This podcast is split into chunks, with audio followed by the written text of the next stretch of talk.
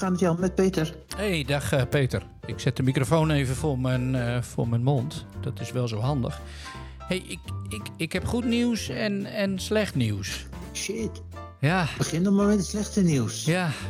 De, de, gasten hebben niet afgezegd, dat niet. Oh, gelukkig. Maar oh. je herinnert je waarschijnlijk nog wel dat we een opname maakten in de Hogeschool van Rotterdam.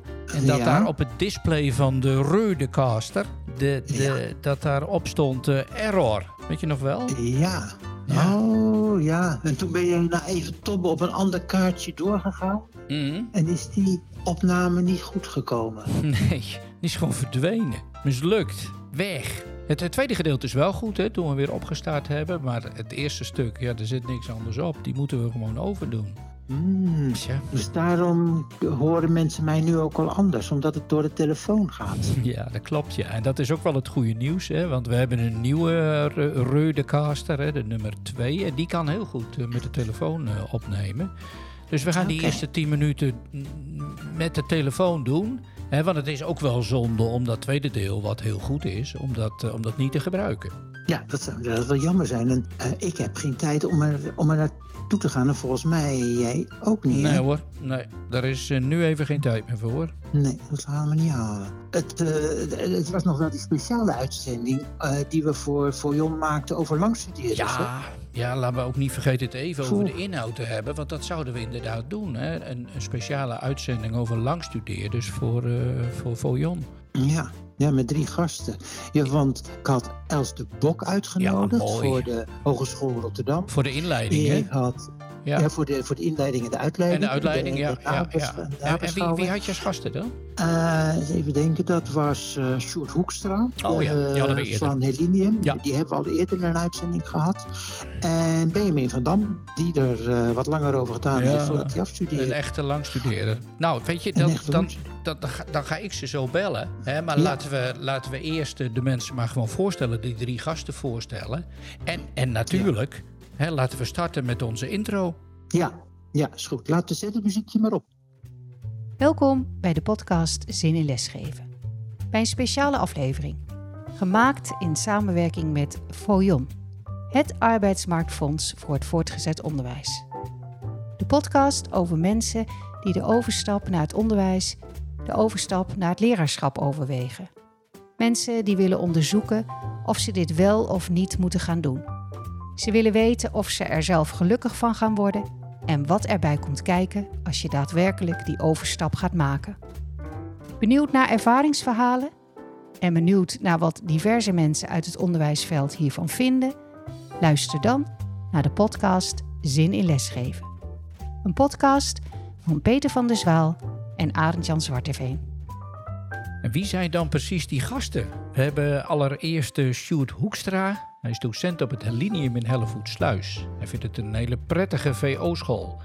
En als clustercoördinator van opleidingsschool RPO Rijnmond coördineert hij alles wat te maken heeft met samen opleiden en professionaliseren op Voorne Putten en Rozenburg. Daarnaast is hij schoolopleider van Alinium en als zodanig verantwoordelijk voor de coördinatie van de praktijk en de begeleiding van de docenten in opleiding, zoals voltijd- en deeltijdstudenten, maar ook de zij-instromers die er hun plek hebben gevonden en van tijd tot tijd komt hij langstudeerders tegen in de organisatie. Heel bijzonder, heel goed. Sjoerd, van harte welkom voor de tweede keer in onze podcast. En we gaan over naar Peter Els, Els de Bok. Els de Bok is directeur van het Instituut voor Lerarenopleidingen bij de Hogeschool Rotterdam. Zij is verantwoordelijk voor de PABO, de Master Leren en Innoveren en de tweede graadsopleidingen. Het Instituut voor Lerarenopleidingen heeft ook nog een private tak, waar deelnemers onder andere het Pedagogisch Didactisch Getuigschrift, het PDG, voor docenten in het MBO kunnen behalen. En tot slot hebben we Benjamin van Dam. Hij is begonnen met studeren toen hij 25 was. Hij was een echte langstudeerder. Hij heeft er net geen 10 jaar over gedaan. Hij werkt nu op het Helinium in Hellevoetsluis en is daar ook werkplekbegeleider van meerdere studenten geweest, waaronder langstudeerders. Heel bijzonder. Hij geeft geschiedenis en is inmiddels bevoegd. Heel mooi. Nu geeft hij ook zorg en welzijn, want de arbeidsmarkt voor docenten geschiedenis is niet geweldig. Hij is twee jaar geleden begonnen met de opleiding tot docent zorg en welzijn en verwacht komend jaar af te studeren. Heel snel dus. hey Benjamin, van harte welkom. Jij ook. En laten we ons gesprek beginnen. Dat is mooi, Benjamin. Studie voor de tweede bevoegdheid begonnen. Mm, Daar hoor ik straks eh, graag nog wat over. Maar eerst eens eventjes, vertel eens. Waardoor is nou dat probleem met het afstuderen voor geschiedenis ontstaan? Want dat was je eerste studie. Ja, ik, ik ben tijdens mijn eh, studie eh, in, in het vierde jaar ben ik gaan werken. En toen halverwege het schooljaar, toen stopte mijn begeleider met werken. En toen kwamen er heel veel examenklassen vrij. En toen werd mij gevraagd van wil je die ook nog opdoen? Nou, en zo is het een beetje op de lange baan terechtgekomen. Ja, je geeft voorrang aan je werk in plaats van aan je studie. Ja. Kan ik me voorstellen. Dat streelt de ego dan eh, ook wel een beetje, toch, eh, Benjamin, eigenlijk, hè? Ja, natuurlijk. Je- bent een beginnend, beginnend docent en eh, je denkt, oh, ze vraagt me voor nog meer. Oh, dat is leuk. Dat betekent dat ze vinden dat ik het goed doe. Terwijl het eigenlijk niet zo is. Ze proberen hun, hun probleem op te lossen over, eh, ja, in principe over de rug van de student. Mhm. En Sjoerd, lang studeren, want dat, dat is de, de, de situatie waar Benjamin in eh, terechtgekomen is. Komt dat vaak voor? En, en misschien ook nog eventjes voor de luisteraar, wat is nou eigenlijk? Ja. Wat noemen jullie Ja, nou ook. eigenlijk lang studeren? Nou, lang studeren, dat is die student die langer dan vijf jaar over zijn studie doet. Kijk, een bachelor duurt vier jaar. Nou, dan heb je nog een grote groep 4-plussers. Die hebben nog een vijfde jaar nodig om het een en ander af te ronden. Dat is heel gebruikelijk. Maar daarna, dan praat je echt over langstudeerders. Ja. En dan weet ik dat er, dat komt inderdaad heel veel voor. En scholen met, ja, in deze tijd van lerarentekort zijn steeds afhankelijker van mensen die bijna klaar zijn. Nou, ik weet dat er drie jaar geleden nog zo bijna duizend langstudeerders waren op de Hogeschool Rotterdam. alleen Oké. al. Waarvan Ja, er zo'n ja, ja. 300 niet eens meer in beeld waren. Dat Zo. is eh, inmiddels door programma's. En dat is alleen, Programma's alleen op de Hogeschool van Rotterdam dus al, die duizend. Waar je het over Ja, ja, hebt. ja, ja, ja, dat is wel, dat moet ik wel aan toevoegen. Er zijn allerlei trajecten, ook met rapgelden, waardoor dat aantal wel eens een stuk minder is geworden. Maar het zijn er nog altijd tussen de 550 en 600 die eh, als langstudeerder eh, bekend zijn bij de Ja, hogeschool. ja. Maar even voor alle helderheid dus, Sjoerd, dat is niet alleen de leraaropleiding dan, hè, waar je het over hebt. Het zijn ook alle opleidingen Ik heb het dan. Of wel? nee, dan, dan heb ik het over de lerarenopleiding. Oké. Zo, dat is niet niks. Ja, ja. Dat is dan echt, dat is dan echt wel een, een probleem. Want als je uiteindelijk niet afstudeert, dan kan je ook eigenlijk geen vaste aanstelling krijgen. En dan ben je dus altijd onzeker over je werk. Ja, dan heb je geen, krijg je geen vaste aanstelling meer. Je kunt ook, eh, je krijgt wel een aanstelling als LB'er. En in de regel is het ook zo dat die mensen dan wel ook ieder jaar wel een trede omhoog gaan. Dus het kan Ah, zo zijn dat dat, wel. bevoegde mensen lager instappen dan eh, een langstudeerder die al, al, al een tijdje in dienst is. Maar ja, het blijft een aanstelling voor bepaalde tijd. En Ja. die kan een keer verlengd worden, maar dat houdt natuurlijk wel een keertje op. Ja, maar, En dan, ja, oké. maar hoe, hoe bij, ben- bij jou dan? eh, sorry. Ben je- Benjamin, Ga je gang, Benjamin, hoor. Ja, ik, ik heb, eh, eerst heb ik gewerkt en na vijf jaar was ik boventallig geworden, omdat school, eh, er kwamen minder leerlingen. En eh, omdat ik nog niet mijn bevoegdheid had, was het van ga maar, eh, je mag trekken. Ja, ja. ja, ja. Wat mij dan wel intrigeert, eh, Benjamin, in jouw, ver- jouw verhaal dan ook, hè, want jij bent eh, een van die mensen op de school van Sjoerd. Waarom laat je het tot zover komen dan? Dat je, want je verdient ook minder, hè, de- zo werkt het dan blijkbaar, dat is wat Sjoerd zegt. En toch, toch overkomt het je. Maar ho- hoe dan? Ja, door, door, nou, allereerst door prioriteit aan je werk te geven Mhm. en eh, minder op de studie gefocust zijn. En daarnaast, er wordt van de hogeschool wordt er bijvoorbeeld een portfolio verwacht. Ja, als, als je dat, de meeste mensen die lang studeren, die moeten nog hun portfolio en hun afstudeeronderzoek doen. Ja, dat zijn van die dingen, die ga je never, nooit meer in je leven gebruiken. Portfolio, meestal gooi je hem direct weg zodra ze hun diploma hebben. Ja, ja, ja. ja. Dus, dus, Ja, dus, ja, het, het is niet nuttig. nee, dus je ziet er als een berg tegenop om, om dat te doen. Ja, Ja. En, da- absoluut. en daardoor blijft het liggen. Ja. En daar gaat het vaak al fout bij het aannemen van studenten. Dat is vaak al bij de sollicitatie. Een Oh. goede voorbereiding op het sollicitatiegesprek is superbelangrijk. Een langstudeerder die komt namelijk precies wat eh, Benjamin zegt. Die komt nog eens op in een sollicitatiegesprek met de mededeling. Nou, ik ben bijna klaar. Ja. En die wordt dan aangenomen. dan maar moet een portfolio nog. je- ah, Ja, maar je moet alle studiepunten binnen hebben. Dus ook als je je scriptie nog uh, niet af hebt. Dus ook, die scriptie moet ook af. En je bekwaamheidsdossier moet helemaal op orde. En de assessments. Dat zijn vaak van die dingen waar studenten regelmatig op blijven hangen. En die nog flink wat tijd in beslag nemen. En daarom, als schoolleider ben ik daarom blij dat ik altijd bij die sollicitatiegesprekken aanwezig ben. Op een linie in ieder geval zo. Want ik kan vanuit mijn rol vooral, of, of desnoods, ter plekke informeren naar de studievoortgang en dan vaststellen hoeveel studievertraging iemand heeft opgelopen en nog uitleggen hoe wij er als school ermee omgaan. En, dan, en dan gaan de belletjes uh, rinkelen. Als het, dan als gaan het de belletjes rinkelen. Ja, ja, ja.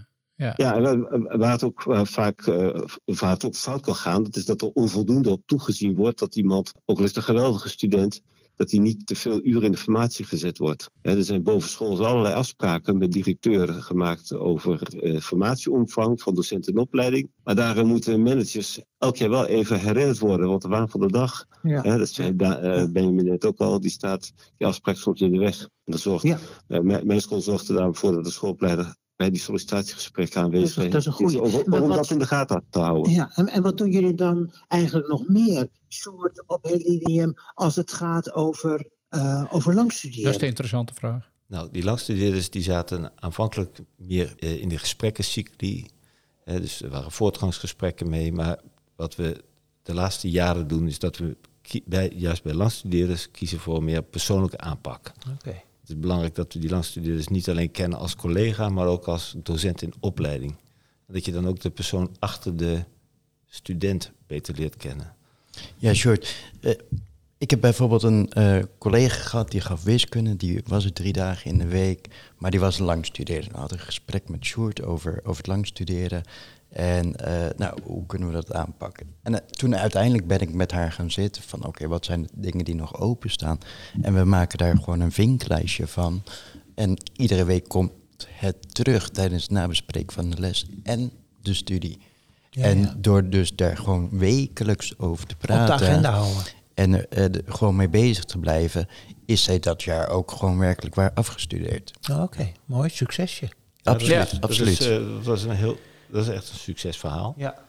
En er zijn ook studenten waar dat minder, uh, dat succes gewoon wat minder is. Dan ben je al blij dat je ze weer op de rails hebt. Mhm. Maar waar het wat belangrijk is, denk ik, uh, wat, wat, ik ook wel de gouden piramide noemt. De, namelijk, het is meer dan alleen de gouden driehoek student, instituut, school. Ja. Maar het is student, instituut, werkgever en de begeleiding. Hè. En Ja, de ja. verbinding tussen die, tussen die actoren. En dan Ja. Ik zeg een persoonlijke aanpak. Dus niet vanuit een strenge beoordelaarspositie. Zo van, heb je nou nog geen studiepunten gehaald? Of eh, wat hebben we nou afgesproken? Want dat is denk ik wat niet werkt. Dat is wat, er al- wat ze al vaak hebben gehoord. En dat, dat slaat niet aan, denk ik niet aan. Nee, Maar meer vanuit een inclusieve benadering. En daarbij dan onderzoeken wat er aan de hand is. het is, het, shoot, het is net onderwijs. Ja, Toch? Wat je, Precies. En- nee, en dat zeg je met een knipoog, maar dat, dat, dat is het natuurlijk wel. Ja, en dan eh, eh, eh, met die mensen een tijdpad opstellen, waarin we dan maatwerk kunnen, le- kunnen leveren. En dan bij die begeleiding betrekken we dan nadrukkelijk ook het instituut, dus de relatie herstellen met het instituut, dat de student die afgedwaald is, en soms het gebeurt ook wel dat studenten gewoon ongemerkt niet meer ingeschreven zijn. Mhm. Oké. Dus daarom is die, die, die eh, directe begeleiding zo belangrijk. Dat je ook af en toe de studievorderingen opvraagt. Ja. En de studieloopbaancoach erbij betrekt. Ook bij de planning. Die laat iemand zelf een planning maken. En dan ook vragen, joh, is het een reële planning zijn? Het moet een concrete planning zijn. En dat dan ook doorspreken met iemand van het instituut. En concrete afspraken en iemand daaraan houden. Ja. En wat, wat is nou ten diepste, wat, wat maakt nu dat dit, deze aanpak, succes heeft? Wat, is nou het wat is nou de kern van, Ja. nou nu lukt het wel, of veel, of beter. Ik denk dat met deze, wat ik dan noem een inclusieve aanpak, dat Ja. je het vertrouwen herstelt. Dus het vertrouwen van de student in het instituut, Mhm. eh, het vertrouwen van die student in de begeleiding, maar ook het vertrouwen van die student in zichzelf. In zichzelf. Ja, ja. Ja, zeker. Ja. Nou, wat, ik- wat ik, dat is misschien wel een mooi bruggetje, want ik vond het wel heel interessant wat je net zei, Benjamin. Hè? Eh, dat jij dan met zo'n lang studeren gaat zitten, maar ik, en dan reik jij iets aan, een vinklijst waar je wekelijks op terugkomt. Hè. Dat, is, dat is wat je doet en wat dan tot succes leidt. Hè. Maar even naar jou toe. Jij bent dan Benjamin de begeleider. Terwijl je hier ook zit als Benjamin de langstudeerder. Ja, maar En- ik, ik heb niet die begeleiding gehad. Hè. Eh, Toen ik nog eh, studeerde, dan kreeg zo'n begeleider. Ja, die sprak je één keer en dan kreeg je na drie maanden kreeg je een, nog een keer een uitnodiging voor een gesprek. En dan vroeg die twee vragen en dan tien minuten later stond je alweer buiten. Ja, ja. En het jaar daarna had je gewoon een nieuwe, kon je het hele verhaal weer opnieuw Dus vertellen. je geeft eigenlijk nu de begeleiding aan mensen die je zelf niet Vanuit- hebt vanuit, gehad. Vanuit de hogeschool was die echt ronduit beroerd. Ja. En vanuit de school, want eh, jij zit er nu als begeleider vanuit de werk, werkplekbegeleider Ja, vanuit ja. de school, hè, als ik het goed begrijp. Ja, ik ben op school ben ik werkplekbegeleider, maar toen ik echt, nou, ik heb tijdens mijn studie binnen school geen echte begeleiding gehad op mijn afstudeeronderwerpen en al die dingen meer. Op een gegeven moment ben ik zonder werk gekomen, want ik was boventallig geworden. En op een gegeven moment, eh naar geschiedenis, Ja. is niet alles. Ja, ja dat, En nou, toen, toen heb ik het opgepakt, maar dan moest je het ook weer zonder begeleiding doen. Je voorbereiden op, op, op een of ander interview eh, waarvan ik vond, sorry, je hebt het al gelezen en dan ga je nog een keertje vragen wat ik heb opgeschreven of dat klopt. Eh, dat vond ik persoonlijk, nou ja, ik, ik, ik vind dat portfolio en dat criteriumgericht interview, ik, zie het als een wassen neus. Maar dat, dat is hoe ik er tegenaan kijk. Ja. Ik ben ook een heel ander persoon. Hè? Ik denk op een andere manier dan sommige andere mensen. Eh, je hebt mensen die denken heel lineair, maar er zijn ook mensen die heel conceptueel denken.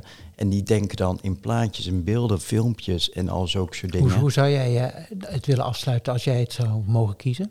Mijn huidige studie Ja? of mijn, mijn Ja, maakt niet uit. Kies er maar eentje. Meer als eh, een praktische opdracht eh, waar het niet gaat om van schrijf zoveel mogelijk letters op. Nee, maak echt iets duidelijk. Eh, leg op zeven verschillende manieren de stelling van Pythagoras uit. Laat zien hoe je kinderspeelgoed kunt benutten tijdens je wiskundeles over hoeken. Zulk soort dingen. Of vertel een verhaal. Maak een kort filmpje waarin je met een gek stemmetje de geschiedenis vertelt. Zulke soort andere dingen. vormen. Ja, ja. gewoon die toepasbaar zijn en die bij je passen. Ja. Bij mij past het helemaal niet om tien ik- A4'tjes te schrijven. Ik, ik, ik hoor, hè, je hebt daar ook nog ideeën over, hè, dat, dat er wel eh, de onvrede is zeg maar, met de wijze waarop je jezelf dan hè, de bewijsvoering moet doen, hè, voor, voor, hè, dat, je, dat je eraan voldoet, zeg maar, hè, aan dat leraarschap. Ik zeg het even, Ja, aan het einde, iedereen die lang studeert, die heeft zoiets van... joh, zeg maar wat ik moet doen. Ik ga mijn uiterste best doen om zo snel mogelijk van je af te zijn. Maar is, is, dit, is dit voor jou Nee, de nee, nee. belangrijkste reden Ook, geweest? ook andere mensen. Nee, maar is het voor jou de belangrijkste reden geweest dat je langstudeerder bent geworden? Dat die eisen er allemaal lagen? Heeft dat ertoe geleid? Gedeeltelijk. En Gedeeltelijk. En, en wat nog meer dan? ook gedeeltelijk van... Yes, al ben je die vraag van, joh, hoe sta je ervoor? Mhm. In plaats van die ene keer in de maand dat je toevallig een bijeenkomst hebt... en dat ze het ook nog over een een of ander onderwerp willen gaan hebben. Gewoon het contact, de begeleiding, ja, daar ligt het bij mij aan. Heeft het aangelegen? Ja. Persoonlijke belangstelling in jou en je voortgang. Ja, en een beetje druk op de ketel houden. Oh, ja, druk op de ketel, oh, dat is ook wel eentje. Ja. Ja, dat is natuurlijk voor- persoonlijke belangstelling. Dat is eh, tegenwoordig wel anders dan in de tijd dat eh Benjamin Nou ja, je, studeerde. je, je zei ik dat merk gewoon al. al dat Ja. in de langstudeerders die ik begeleid heb en begeleid, dat ik daarin ook alle medewerking krijg van eh studieloopbaancoaches of instituutsopleiders van het instituut. Mhm. Hè, ik ken de mensen en ze zijn betrokken, zijn ook bereid om ervoor op school te komen bij mij. Dus eh, ik denk dat dat echt al eh, ten opzichte van pak een beetje tien jaar geleden. Want je herkent wel wat, wat. Benjamin ook aangeeft. Dus. Ja, maar ik denk dat het ook te maken heeft. Het is ook de langstudeerder die je hoort. Kijk, iemand die al heel lang over de opleiding doet. Sommige mensen doen er meer dan tien jaar over. Ja. ja, die willen gewoon van die opleiding af. Maar ja, de opleiding, dat ben je zelf. Ja. Ja, dus je zal ook zelf iets. eh, ja, je, er zijn er gewoon, ook gewoon exameneisen, leerresultaten. Zeker. Waar je die moet aangetoond moet Ja, hebben. ja. En dat zit wel in een format. Hè? Dat, eh, dat is niet altijd leuk. Zeker. Eh, maar eh, eh, zeg maar voor ons, eh, Peter en, en ik, we maken een podcast. Dat gaat over lang studeren. Wel van belang om de vinger wat proberen erachter te krijgen waar dat nou vandaan komt. Komt dat ik noem waar we het net over hadden, komt dat omdat mensen groen geplukt worden. Hè, en zeg maar toch eerder dan eigenlijk zou moeten gebeuren, volop in die lessen gaan. Hè, dus eigenlijk geen tijd hebben om af te studeren.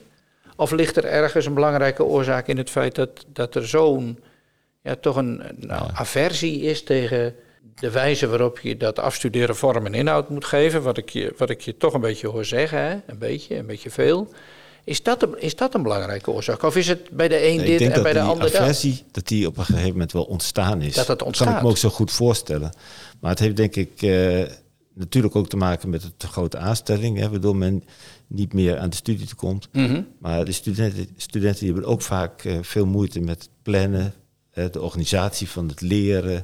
Ze verliezen vaak het overzicht. Eh, een reële en concrete planning maken en je daar dan consequent aan houden, dat lukt vaak niet. Hè? Dan overzien ze vaak niet meer waar ze mee bezig zijn en dan zien ze er al gauw als een berg niet- tegenop om de draad weer op te pakken. Ja. Nee, het werken wel. Ja, werken wel. Ja. Werk is leuk. Ja. Krijg je energie van, van met die kinderen omgaan. Lesgeven is mooier dan, dan eh, dan studeren. studeren zelf. Ja, Alhoewel, eh, nieuwe kennis, al zou dat op een makkelijkere manier aangeboden kunnen worden, dan denk ik dat er veel meer mensen voor een tweede bevoegdheid gaan. Ja, ja. Want ik ben bevoegd voor geschiedenis, maar ik moet Ja. weer een onderzoek schrijven om aan te tonen dat ik bevoegdheid gezondheidszorg en welzijn heb. Ja. Ja. Ik kan toch al lesgeven? Ik sta al 15 jaar voor de klas. Hè, toch zeg je, en misschien dat je dat ook kunt verpakken in ook een tip naar, naar onze luisteraars Ja. ook toe. Hè, toch zeg je ten aanzien van die nieuwe studie, daarin word ik geen langstudeerder meer. Dat Nee, was wat je aan het begin zei. Omdat, omdat ik, ik heb me ingedekt. Ik weet dat het mijn valkuil is. Ik weet dat ik er een hekel aan heb. Mhm. Ik weet dat ik het, nou ja, onzin vind. En niet nuttig. En ik ga het nooit gebruiken in de praktijk. Dus al die dingen, ja, zonde van je tijd. Maar oké, je doet het om dat papiertje te halen. Dus daarom heb ik mezelf ingedekt met een persoonlijke begeleider. eh, iemand die me helpt met schrijven. En achter de hand eventueel een bureau die je vertelt wat je moet gaan schrijven. Zoiets hebt van ik loop vast, eh, maar ik wil van die opleiding af. Eigenlijk zeg je, zorg ervoor dat je een vangnet hebt, dat je steun om je heen organiseert. Ja, En welke vorm dat dan is, of je dat dan inhuurt of inkoopt, of bij je buurman of je vrouw of je man krijgt, dat maakt verder niet uit. Maar zorg ervoor dat je om je heen eh, mensen hebt die je steunen in dat proces. Ja. ja. Of bij de school haalt, die Of bij het de school langzamerhand steeds Precies. beter op orde krijgt, eh Sjoerd. ja. Wat zou je voor tip willen geven? Nou, ik, ik, eh, ik las laatst een artikeltje van Ron Boormans. En ik, die is voor, dat is voorzitter van het college van bestuur. Die had een aantal tips voor lang, met, ten aanzien van de langstuderen. Dat Nou. is ook wel interessant. Dus als ik die even langsloop, wees duidelijk in wat je eisen zijn en houd eraan vast. Organiseer binding met de studenten en tussen studenten. Dat is ook belangrijk, dat, Mhm. student, dat de langstudeerders ook tussen de studenten eh, met studenten optrekken. Ja, en peers. Organiseer overzicht voor het langstuderen. Dus wat staat je nog te doen en welke stappen moet je nog zetten? Probeer maatwerk te organiseren, waarbij je streng bent in wat te bereiken en flexi- flexibel op het hoe. En probeer het vast te leggen in contracten, bijvoorbeeld met de handtekening onder je planning. Ja. En, en dit zijn tips voor scholen, hè? Goeie, vind ik goede tips. Ja, zeker. Mooi. We gaan dit gesprek afronden. Ja, En gaan Els nog vragen om hier commentaar op te ja, geven. dank jullie wel. Zo, Els, je hebt net eh, het gesprek gehoord, hè? Wat viel je op? Nou, wat mij opviel was dat eigenlijk alle aspecten van het langstuderen hier aan de orde kwamen. Oké. Van hoe ben ik erin verzeild, de persoonlijke omstandigheden van iemand, de band met school die dan, of met het instituut, die dan op een gegeven moment helemaal zoek is geraakt. De individuele begeleiding, dat die iemand ook wel weer eruit kan helpen. Dus eigenlijk kwamen alle facetten van hoe wordt iemand nou eigenlijk langstudeerder? Hoe ontstaat dit hele vraagstuk? Dat kwam hier aan de orde. Oké. Inclusief eigenlijk ook de tragiek van, ja, en op het moment dat ze dan mensen over hebben, ben je wel de eerste die eruit gaat. Ja. Dus Ja. dat vond ik ook eigenlijk aangrijpend. Ja. Eerst Ja. vragen ze je te komen werken en daarna ben je het ook weer kwijt. Ja. En voor de lerarenopleiding, ja, snijdt, snijd je ook een interessant vraagstuk aan van hoe kan je nou nog beter omgaan met mensen die niet zo makkelijk door al die mallen heen gaan. Hè? Ja. We zijn natuurlijk heel gericht op schrijven, op het verbalen Ja. ja, daar zoeken we natuurlijk ook nog wel naar. Ja, Omdat we natuurlijk soms wel, we horen natuurlijk vaker dat mensen zeggen, ja, dat, dat eindassessment met zo'n portfolio, dat wordt groter en groter. En mensen ervaren daar ook weerzin op een gegeven moment tegen. Dat was duidelijk. Dat Ja. wordt een Ja. enorm ding. Ja. Zou dat nou niet anders kunnen? Dus dat is ook een onderwerp waar we net ook een onderzoek naar hebben gedaan. Van hoe ervaren studenten dat portfolio? Hoe ervaren docenten het? Ja, wat zouden we daar nou nog in kunnen doen om wat meer ruimte te bieden voor mensen die wat minder Ja. van het schrijven houden? Dus Want, dat uit dat, heb je de eh, resultaten van dat onderzoek al? Heb Ja, je al zeker. iets? Ja. En, en daarin komt het geluid van Benjamin, noem ik het maar even, wat we net hebben gehoord. Komt daar ook in naar voren? Ja, er zijn studenten die Ja. zeggen van het is heel goed, want het dwingt, dwingt je tot nadenken. Zeker. En eigenlijk is de basis van elke professional is dat hij kan reflecteren en kan denken hoe, Mhm. hoe, hoe doe ik het beter.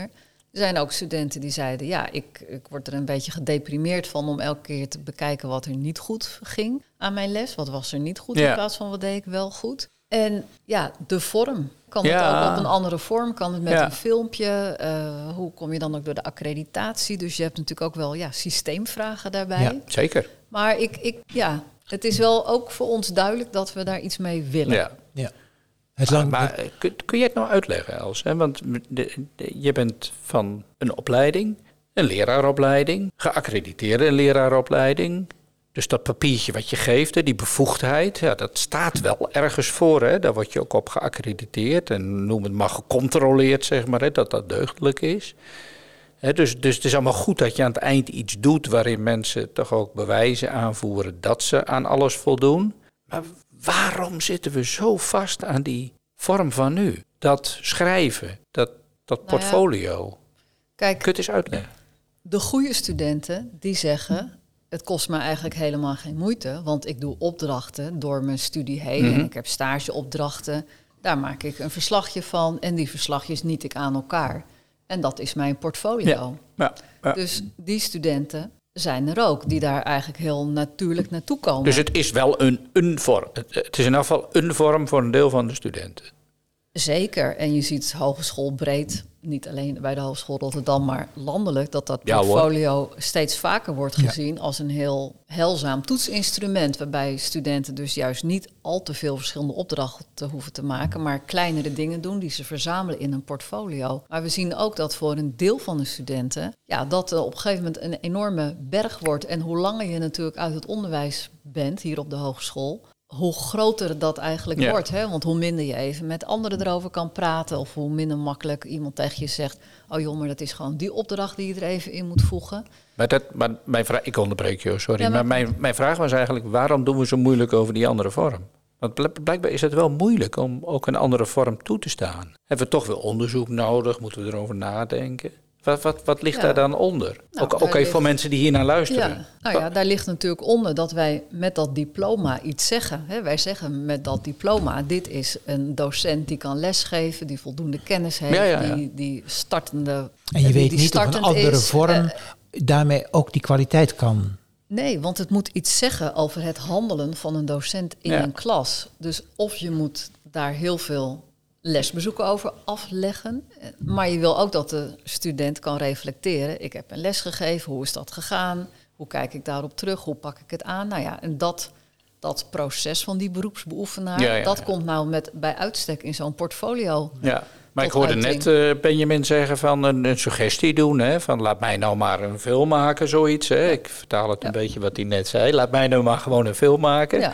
En, dan, en dan laat ik dat zien wat ik anders had opgeschreven. Ja. Dat zei hij niet, maar dat vul ik dan even in. Ja, Dat is wat dus dan zei. zouden we over dat filmpje een gesprek moeten hebben van hoe ben je daar Ja, gekomen. ja. Hè? Dus dan moeten diezelfde elementen. Nou, dat is een van de onderwerpen waar we nu naar aan het Nu kijken zijn. Ja, mooi. En we Fijn. hebben natuurlijk al verschillende opdrachten waar, waar filmpjes in zitten. En studenten maken daar ook wel, wel meer gebruik van dan vroeger. Maar inderdaad, dat eindportfolio is tot nu toe vrij schriftelijk van aard. Mhm, ja. Wordt vervolgd, eh Els, Ja, denk zeker. ik. Hè? Ja, heb, zeker. heb jij nog eh, voor mensen die in de langstudeerdersval dreigen te lopen een tip? Ik vond die tip van jou eigenlijk wel heel goed. Oh jee. Zoek, zoek steun om je heen. En vooral, we hadden het in het begin van het gesprek al even over, voordat de microfoon aanstond. Ja. Mannen, mannen maken, zijn nog veel vaker langstudeerder dan vrouwen. Ah, Oké.